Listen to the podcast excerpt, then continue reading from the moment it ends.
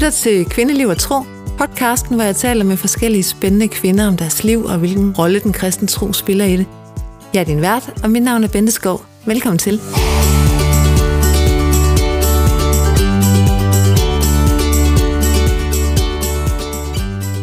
Ja, jeg sidder her sammen med Dorte, og øh, hun skal have lov til at præsentere sig selv lige om lidt. Og jeg var jo lige ved, faktisk, øh, Dorte, at jeg havde glemt, hvad tid vi skulle mødes i dag, fordi jeg havde ikke fået skrevet det i min kalender, og det er jo mega pinligt, når det er første afsnit, og vi skal optage, og jeg havde glædet mig til det, og alligevel så har jeg ikke fået det i kalenderen. Så jeg ringer til dig. Og under den telefonsamtale, så finder jeg ud af, at øh, vi faktisk har noget til fælles. Jeg gjorde nemlig to øh, ret interessante opdagelser. Nemlig, for det første, at ingen af os drikker kaffe. og, og ingen af os kan faktisk finde ud af at brygge en ordentlig kop til vores gæster, når det endelig er. Så jeg er ret glad, vi har bare sådan en automat derhjemme med ja. kapsler. Og så fandt jeg også ud af, at vi begge to har fået ødelagt sofaen af nogle destruktive kæledyr. er det ikke rigtigt? Jo. Katte for dit vedkommende, og en uh, indendørs kanin for mit vedkommende. Så når den ja. en dag ikke er her længere, så skal vi have en ny sofa. ja, hvor, længe, hvor længe lever en kanin egentlig? Fordi vores katte, det er jo 15 år, så vi skal altså have en ny sofa inden. Ja, men vores, øh, vi sluttede op, da vi sådan kom til at købe den her søde kaninunge, og læse, at den kunne godt blive syv år. Så tænkte vi, at ah, det er til at have med at gøre. Ja. Den er 8 år nu, og vi har læst, at den kan, blive 12. Så vi ved, ikke, vi ved ikke, hvornår vi får en ny sofa. Så indtil videre, så dækker vi den med tæpper købt i IKEA, så de kan tåle at blive skiftet ud. Ja, god idé. Ja. yes. Dorte, du er blevet inviteret i studiet, som i virkeligheden er din egen stue, fordi jeg har, er hos dig på Amager i din lejlighed. Ja. Og vi opsager det her, vi skal snakke om, hvorfor det er relevant at, at tale om og have et sprog for tro og åndelighed. Ja. Så har du lyst til at fortælle lidt om, hvem du er, hvad du laver? Ja, jamen, øh, jeg hedder Dorte, Dorte Vifstrup, og jeg er psykolog af baggrund øh, og øh, forsker. Øh, jeg er ansat som lektor ved Syddansk Universitet ved en forskningsenhed, der hedder Forskningsheden for Almen Praksis i Odense, hvor jeg er en del af gruppen, øh, forskningsgruppen omkring åndelig og eksistentiel omsorg. Og jeg arbejder primært med, altså lige nu med børn og unge. Jeg har lavet rigtig meget også i hospiceverdenen med døende, arbejdet rigtig meget med døende og være med til at forske i deres åndelige og eksistentielle behov, og hvordan man bedre kan varetage dem i sundhedsvæsenet. Og ja, det har jeg været meget, meget begejstret for, hospiceverdenen. Ja. Men øh, nu er jeg, arbejder jeg primært, jeg arbejder stadig med hospice, men så er det omkring børn, når de er pårørende på Nå. et hospice. Øh, men hvordan man... Øh, altså arbejder rigtig meget med børn og unges åndelige og eksistentielle behov, både i forhold til, når de er i meget svære livsomstændigheder. For eksempel, når en forælder er døende på et hospice. Øh, eller at de bare står med nogle meget svære ting i livet. Men faktisk også i forhold til deres almene udvikling, som jeg er meget interesseret i som psykolog. Øh, så det er det, jeg ligesom arbejder med nu, at lave forskellige projekter, og leder nogle forskellige projekter omkring ja. det. Ja. Det lyder spændende, men jeg tænker også, det lyder udfordrende. Altså det, det lyder som et, Altså, du, du er der på kanten af liv og død, i ja. virkeligheden. Du, ja, du følges med mennesker, som står med det ene ben hvert sted. Ja, ja altså det tror jeg egentlig godt, jeg kan lide på en eller anden mærkelig måde. Ja, det ved ikke, hvad det siger om mig. Men øh, jamen, det har jeg egentlig gjort i mange år nu. Øhm, og øh, ja, altså, jeg, jeg synes, altså måske er det også fordi, det bliver sådan en, altså de, de der meget svære livsomstændigheder som døden jo, altså det bliver på en eller anden måde det ultimative, eksistentielle mm. livsvilkår, ikke? Øhm, det bliver måske sådan en loop, hvor man virkelig kan se nogle ting med. Ikke? Ja. Øh, og jeg synes, det er vildt spændende, og jeg synes, øh, altså og rørende, altså jeg bliver også, jeg synes det, altså på tænk en gang, jeg har snakket med mennesker kort før de dør, spurgt ja. dem, hvordan er det at være dig? Øh, og hvad tænker du på? Hvad går, er der altså, ikke enormt meget tillid i det? Jo. Altså, altså fra den døende side? Jo, helt vildt. Øh, og jeg er jo også sådan, jeg er jo heller ikke, jeg kommer nok heller ikke ind sådan fyldt med sådan overlegenhed ind i sådan et rum. Mm. Øh, det gør jeg jo givetvis ikke. Øhm, så det er jo mere sådan en tak, fordi du vil snakke med mig. Øh, men det oplever de, vil de faktisk gerne. Det er nogle ja. meget rørende samtaler. Hvad er det så øh, folk, de gerne vil snakke om? Jamen, altså, jeg kommer selvfølgelig ind med en agenda og fortæller, at jeg er forsker i eksistentiel og åndelig omsorg, og, og de her, ikke også? Og så, men så er der så nogen, der spørger, hvad er det for noget? Ja. og så snakker vi så om det. Ja. Så jeg spørger, hvad, hvad har, hvordan, altså, hvad fylder for dig? Hvad gør du der af tanker? Øhm, hvordan kan vi forbedre det? Og så har jeg så også, øh, altså særligt med altså døende patienter, spurgt, jamen hvad, hvad gør du, at der er tanker omkring døden og livet? Også det spørger jeg faktisk også børn om. Ja. Men også, hvad tror du, der sker, når man dør? Øh, og så snakker vi, altså det kræver jo selvfølgelig stor tillid, men mm. jeg oplever faktisk, at de rigtig gerne vil snakke om det, og jeg oplever jo også, at øh, jeg som forsker bliver, øh, altså det er også udfordrende, fordi man bliver sådan lidt ydmyg, ikke? fordi ja. at, øh, jeg kan jo have læst så meget omkring de her ting, men altså, jeg ved jo ikke, hvordan det er. Men det Nej. ved de.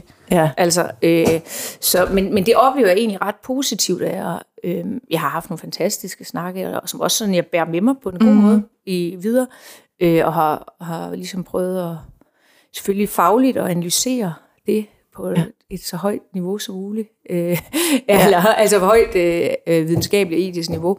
Øh, og, og prøvet at fremlægge det, og også bringe den viden tilbage til folk, der arbejder i, på hospice og det palliative felt. Ikke? Ja. Fordi det er de meget interesserede i selvfølgelig. Når, når du siger, at du tager den viden med tilbage til dem, ja. er det så den viden om, hvad der optager den døende? Eller er det viden om øh, refleksioner om liv og død? Jamen, det er egentlig lidt begge dele. Altså, altså, selvfølgelig viden om, hvad er det, der betyder noget for dem den sidste tid. Ja. Også fordi det måske ikke er helt i overensstemmelse med det, som man som sundhedsprofessionel tror betyder noget. Så hvad er det egentlig, der fylder for dem? Øh, bringer det tilbage. Altså deres, altså egentlig på en eller anden måde bringer den stemme tydeligt tilbage. Det er egentlig, det der, det er egentlig også det, jeg er drevet af. Altså det er den her det, den døende patients stemme, men også bar, barn, barnets stemme. Det er egentlig det, jeg, sådan, det, det driver mig meget. Altså, hvordan kan vi få den i spil øh, i forhold til øh, det her felt? Altså, hvordan kan man, vi høre den stemme tydeligt? Så jeg bringer den ligesom tilbage, altså har ligesom samlet mine interview, analyserer dem, prøve at sige, hvad er det, de er optaget af? Ikke? Mm. Og, men også for eksempel stemmen omkring, hvad, hvad gør de sig af tanker om efterliv? Øh, og, og noget af det, jeg sådan ligesom altså tanker om død og efterlevelse, når man dør. Og det, der var så interessant, synes jeg for eksempel, det var faktisk ikke, at, at de så har nogle sådan helt klare idéer om, hvad der sker, når man dør, men det, at de rigtig gerne vil snakke om det. Ja. Og at de måske ikke snakker med ret mange om det. Det er jo i sig selv tankevækkende. Så hvorfor gør de ikke det? Øh, ja. Og hvordan kunne vi blive bedre til at snakke om det, fordi det er fyldt for dem. Ikke? Ja. Men også må, det er et andet ting, jeg ligesom bragt tilbage, altså en fund, jeg fandt øh, omkring det, var også måden, hvor vi snakker med dem om det. Det synes jeg var ret interessant. Og det er måske mm. også derfor, jeg er så interesseret i det her med åndelig og eksistentielt sprog for de her ting. Det er, at øh, jeg kunne se, der var et skift i sprogbrug ja. i forhold til den måde, de som talte om deres sygdom. Der talte de det, jeg vil betegne som sådan et medicinsk sprog. Ja. Øh, og hvorimod, da de så begynder sådan at tale om deres tanker om det at dø, og hvad der sker, når man dør, så talte de det, jeg vil kalde et eksistentielt og åndeligt sprog. Øh, og, og altså, det var et andet slags sprog. Ja, men hvordan var det anderledes? Altså, en af de helt store ting, som jeg synes, jeg vil sige, der kendetegnede, at det var anderledes, det var, at, øh, at det var mere øh, relationelt. Altså, ja. det var meget mere dialog. Hvorimod, når de sådan skulle fortælle mig i det her medicinske sprog omkring deres sygdomsforløb, så kunne de sådan ligesom, så var det meget en enetale fra deres side, der havde mm. de meget at sige. Hvorimod, når de begyndte at tale om sådan noget med, hvordan har jeg det med, at jeg skal dø? Hvad, øh, hvad tænker jeg om det at dø? Hvad sker ja. der, når mennesker dør, når jeg dør? Øh, så, så var de faktisk, så efterspurgte de mere relation, for eksempel. Så, for, så stillede de spørgsmål tilbage til mig, Hvilket i et forskningsinterview er det jo tit forskeren, der stiller spørgsmål, ja. og så svarer den, man interviewer. Ja. Øh, fordi vi vil vide noget om den person og deres livsverden. Men her så flere af dem sagde også sådan, hvad tror du? Tilbage til mig. Mm. Hvilket var ret interessant. Øh, og også jeg kunne mærke, at de manglede nogle gange ord, altså øh, for at beskrive, hvad der er, de oplevede. Og det, og, men ord og sprog opstår jo i relationer. Ja, så jeg det, sidder også og tænker, det kan vel også have noget at gøre med, at man ikke ønsker at være alene. Ja, altså, ja, i hvert fald et menneske, der træder frem som et med, medmenneske, ikke? I ja. den, altså, altså, og ikke som forsker eller sundhedsprofessionel, ja. men som medmenneske. For alt andet er jo også kraldet væk og irrelevant i den situation. Det, der er det mennesket. Ja, det er netop det. Jamen, og det tror jeg også. At titler de, og... der, er det ikke, altså, der er det irrelevant, om jeg var psykolog eller mm. forsker. Fordi de ville egentlig gerne vide, hvad jeg tænkte om det at dø. Ja. Øhm, men jeg tror også, det handler om noget, et andet forhold, som jeg peger på. Det er, at mange af de her personer, jeg interviewede der i slutningen af livet, det var jo også mennesker, som havde øh, været i sundhedssystemet i, altså, i mange år. Ja. Man kan måske tale om, at de havde fået trænet sådan et medicinsk sprog, et sygesprog. Ja. Så det var det sprog, de var gode til. Og kan man måske tale om, at vi ikke er så trænet i et eksistentielt og åndeligt sprog. Så der har vi brug for relationen i højere grad også. Mm-hmm. Fordi, altså, fordi vi udvikler sprog i samspil med andre. Det gør Ja. vi altså sådan helt udviklingsmæssigt. Så ud, ja. altså, altså ligesom små børn, de, de udvikler jo sprog i samspil med deres forældre. De udvikler jo ikke, altså hvis du tager et spædbarn og sætter det ud i, i skoven, så får det ikke et sprog, jo. Nej. selvfølgelig ikke. Øhm, så, så var det også, fordi de simpelthen var trænet i det. Fordi det, jeg også sådan bemærke i mine synes, det var, at de fortalte mig nogle vilde syge historier. Altså, det var helt vildt, hvad de havde været igennem og udsat for. Men det var sådan lidt, jeg ved ikke, jeg oplevede nogle gange, det var følelsesforladt på en eller anden måde. Ja. Som om det sådan var sådan en plade, de havde Sådan et sagt mange klistermærke, der, der er blevet klistret på dem. Ja, at nu, altså sådan, de kunne sådan, altså fortælle, hvor jeg jo sådan blev sådan helt, jeg kan huske, at jeg på et eller andet tid, altså faktisk det kan man også se i transkriptionerne, at jeg på et eller andet tidspunkt afbryder en, hvor jeg sådan siger, jamen, hvordan har du det med det? Fordi jeg blev sådan helt, det er jo helt vildt, det du sidder og fortæller mig. Ja. Og, og jeg kunne ikke mærke mennesket. Så jeg var sådan lidt øh, optaget af, jamen, jamen, hvordan kan man, altså, altså, hvordan kan man fortælle så vilde nogle ting, uden sådan egentlig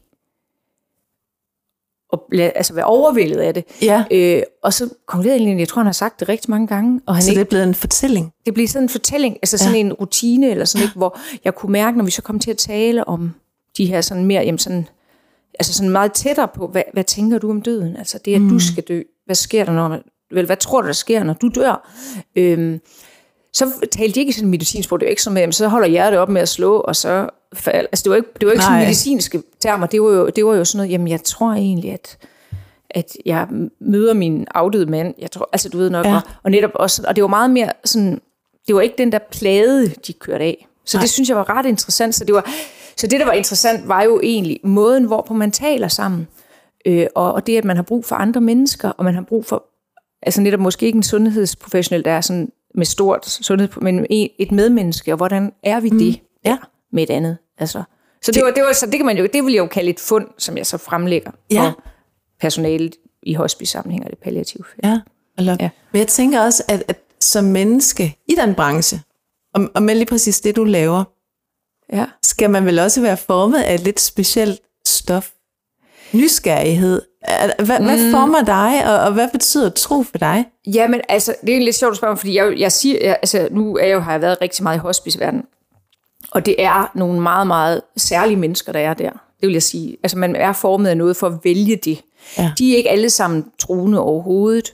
Øh, jeg selv er jo kristen troende, øh, og det har selvfølgelig formet mig værdimæssigt, øh, tror jeg, og, og måske også, jeg tænker, måske er der, altså, det har nok også formet mig, altså i en eller anden forstand, det her med, at jeg ikke er sådan måske så bange for døden.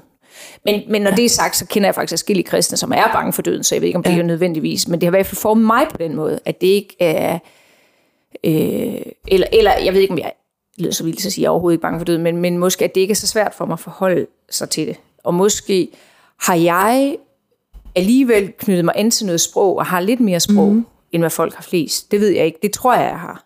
Øh, Det er jo også svært, for man ved jo ikke, hvordan man ville være, hvis ikke man... Ja, hvis ikke, at det, Havde- det, at det, jamen også det med, at når man går i kirke, sådan regelmæssigt, så får man også måske, i hvert fald, man bliver i hvert fald tilbudt noget, altså noget åndeligt sprog. Ja. Øh, man kan så sige, det kan, det kan så begge dele. Jeg vil så sige, nogle gange, øh, sprog kan jo enten åbne verden eller lukke verden. Ja. Øh, så det kan, altså, du ved, det kan også være et problem for nogen, øh, at, man, at, at, at man ikke er åben over for, fordi man har et, et, et åndeligt sprog, der på en måde lukker verden, så man ikke er åben over for, at andre mennesker måske oplever ting anderledes end en selv. Altså, Ja. så, jeg mener. Så, men det synes jeg måske, både som forsker, som menneske og som kristen menneske, at jeg har er. Altså, så. Men altså, ja. Så jeg, jeg tror, men, men jeg tror, at min egen kristne tro og de erfaringer og værdier, jeg ligesom på en eller anden måde udleder, den former mig og øhm, på en eller anden måde har altså også skabt måske den her interesse på en eller anden måde. Ja. Altså i hvert fald en eller anden udstrækning, ikke? Ja. Ikke alene, men alligevel. Ja, Ja, ja, ja, ja. Jo, men man bliver jo formet af, af de valg, man tager. Og, ja. øh, når du taler om det her med åndelig ekstensi, eksistentiel ja. trivsel, det er faktisk svært at sige. I kan øve jer derhjemme. men, men når det er det, der optager dig, fordi det er jo nogle store ord, hvad betyder det at trives på de her områder?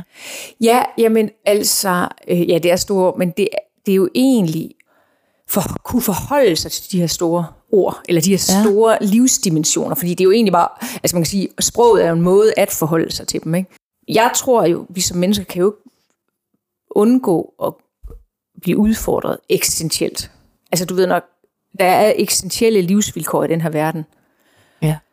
Og at trives eksistentielt handler jo om, at man så kan, kan være i det, og kan på en eller anden måde, selvom det er svært, altså kan, kan på en eller anden måde, hvis man har et sprog for det, kan man jo både begribe det, forholde sig til det, øhm, og man kan jo også række ud mod andre i højere grad, hvor du, hvis du ikke har sprog for de her store eksistentielle livsvilkår, Ja.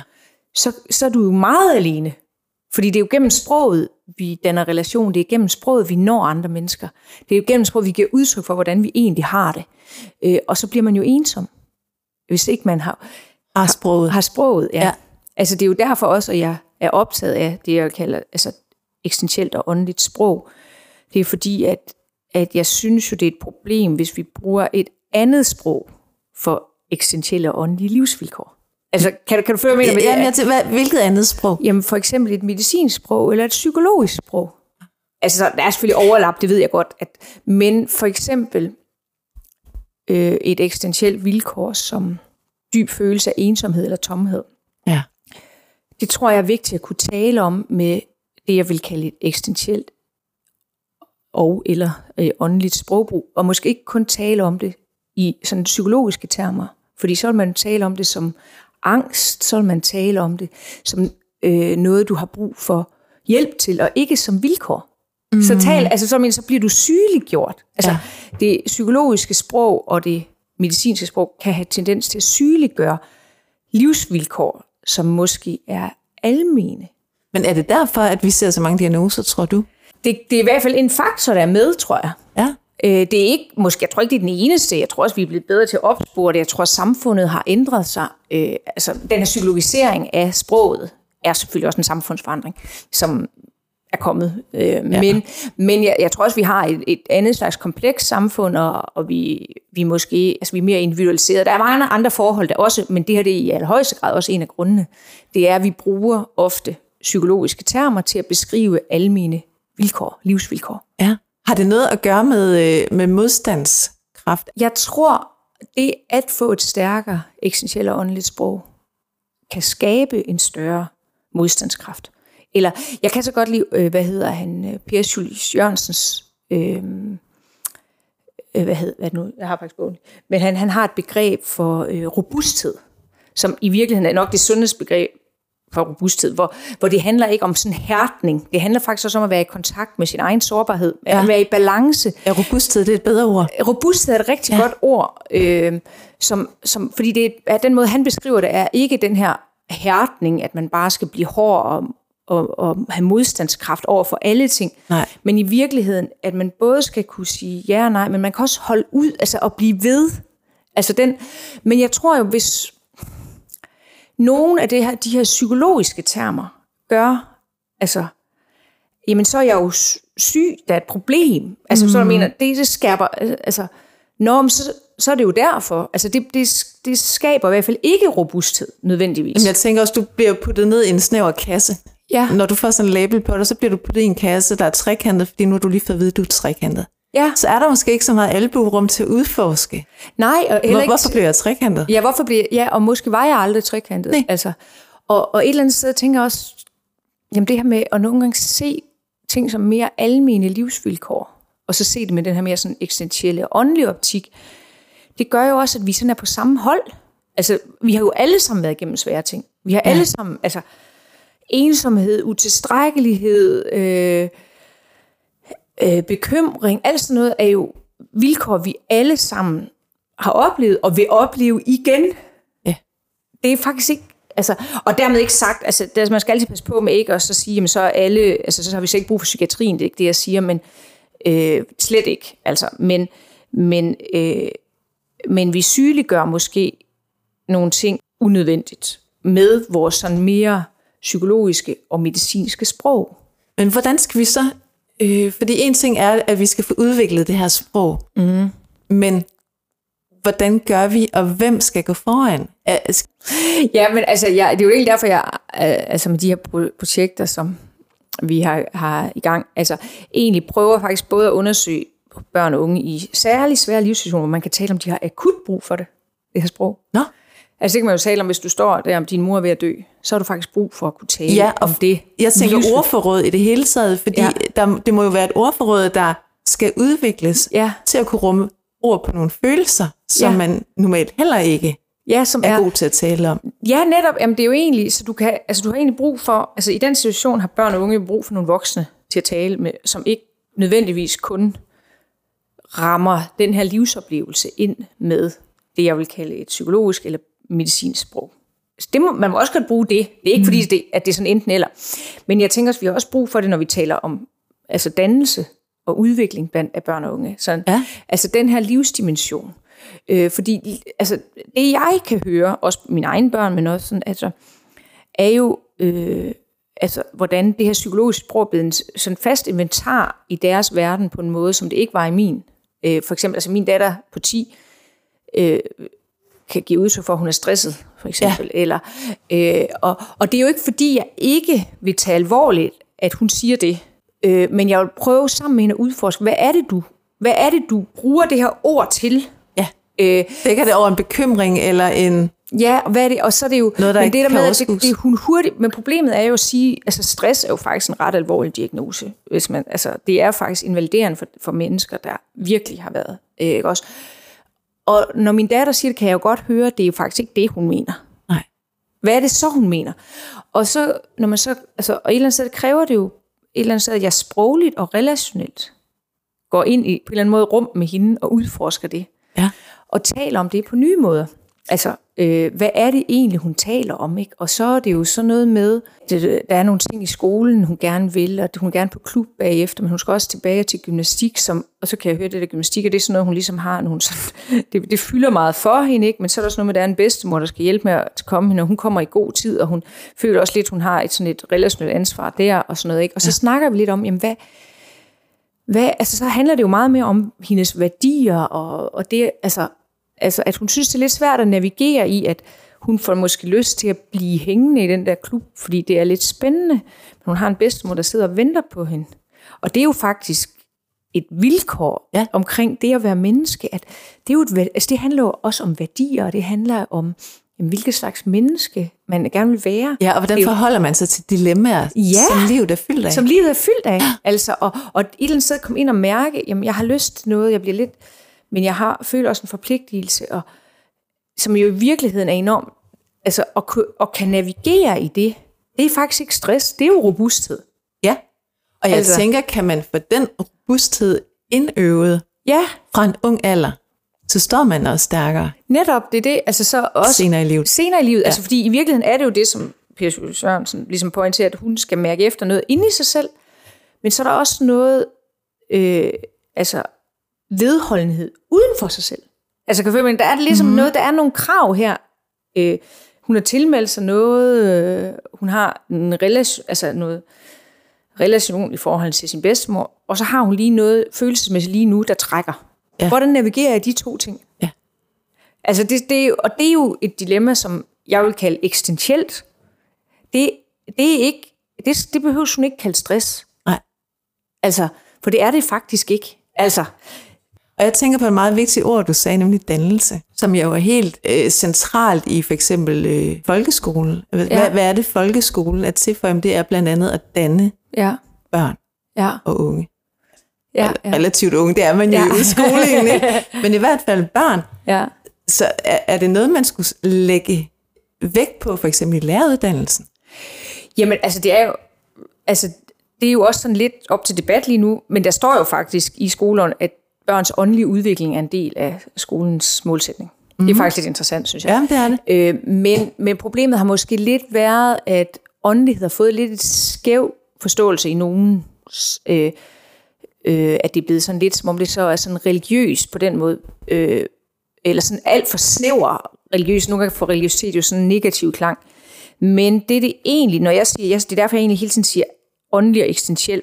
Og derunder mener jeg jo, det at forholde sig til tro og, altså, er, er en vigtig del af det. Ja. Men det er jo egentlig udvikling, sådan en, en, også en refleksiv hold, øh, altså, måde at, at forholde sig til det. Men, øh, hvor, men dannelse handler jo faktisk om, og det er også, det er en, sådan, hvor man kan tale måske åndelig dannelse, det er jo, at barnet bliver præsenteret for noget, og forholder sig til det personligt, og så sender det ud, og sådan, altså, så sker mm. det sådan en refleksiv, hvad skal man sige, sådan en, en ud-ind proces, ikke? Altså, det er jo den måde, vi dannes på. Det, det, altså, de tillærer det jo ikke ligesom, altså udenadslærer, det er jo ikke, det er ikke dannelse, det er jo egentlig, det man bliver præsenteret for noget, lad det berøre dig.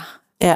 Finde ud af, hvad der hører til dig, og hvad du Og skal... sætte aftryk. Ja, Fordi det danner dig, ligesom Det danner- Man, man former. Ja, du, du, du er i bevægelse i en, en dannelsesproces, modsat, ja. modsat altså uddannelse, hvor du egentlig tilegner dig nogle kompetencer, så, så kan man tale om dannelse, det er jo sådan meget mere ukontrollerbart, altså på den gode måde. Ja. Øhm, men øh, jeg, jeg, jeg tror egentlig, det er måske vigtigt for mig at sige, at når jeg siger, taler om åndelig og eksistentiel dannelse øh, og trivsel og altså de her begreber, så taler jeg egentlig om sådan, jeg, jeg ser det på sådan en, øh, det jeg vil kalde en horisontal og en vertikal forståelse. Det er egentlig den måde, jeg forstår åndelighed. Jeg kan Op helt, og ned.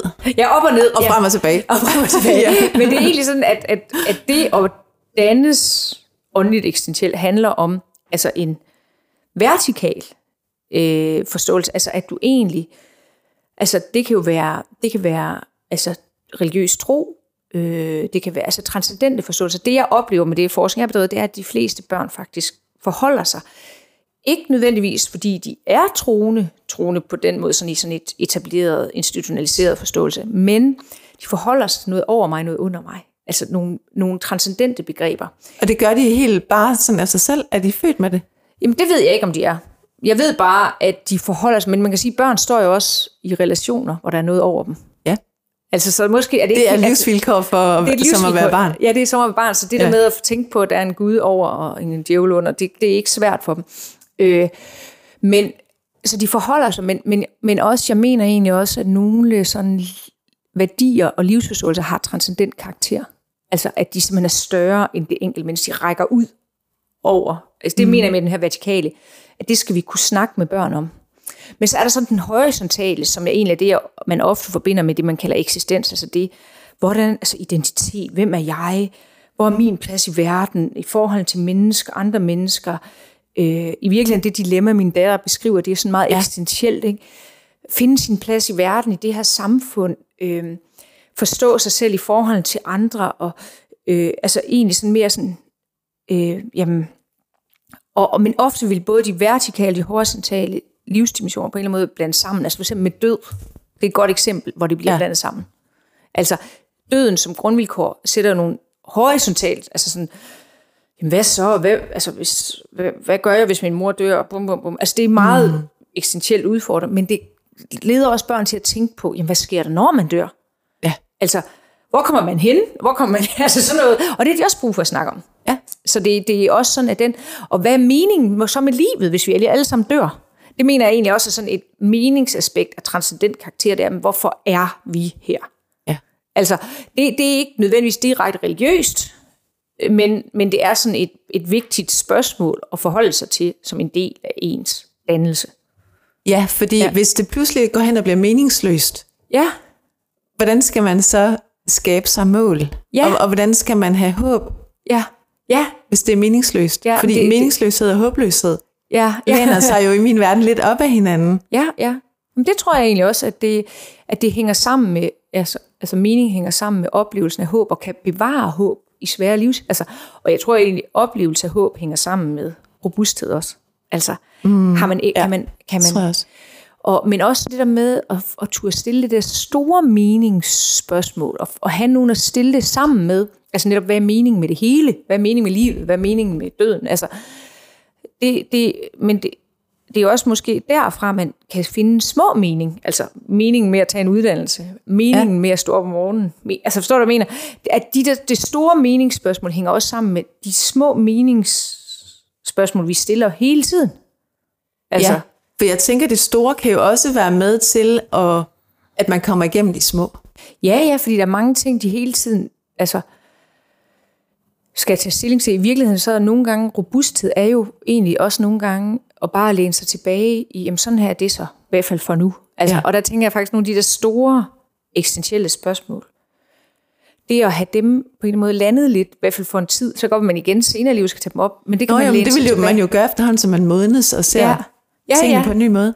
Men, men, men jeg tror, nogle gange, at vores børn og unge, de på en eller anden måde, altså de tager stilling til mange ting, der forventes, altså griner nogle gange af, at altså vi har jo nogle gange med nogle børn og unge, der faktisk kan have svært ved jamen netop at, at komme op om morgenen, men så går de på nogle uddannelser, for de skal tage stilling til klimaspørgsmål og ja. verdensmål og sådan noget, ikke? Øh, som en del af deres, øh, øh, altså, hvor jeg sådan tænker, det, det er store ting, men, men de kan have svært ved at stå op om morgenen, ikke? Altså, Øh, du skal ud af din seng, og så skal du faktisk også ud af døren, fordi du skal redde verden. Ja, altså sådan, det bliver, det bliver for, altså for stort på ja. en eller anden måde. Øh, men også, det er forskel med de der store, altså verdensmål og klima, det er jo også, at de er jo ikke, de er ikke så nemme at lande, vel?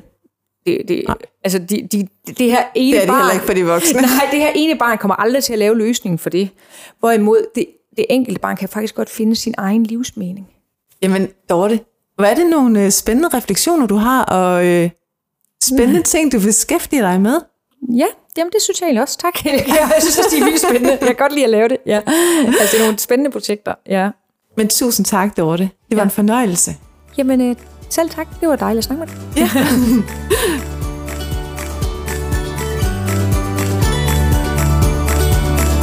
tak fordi du lyttede med. Jeg håber, du blev inspireret.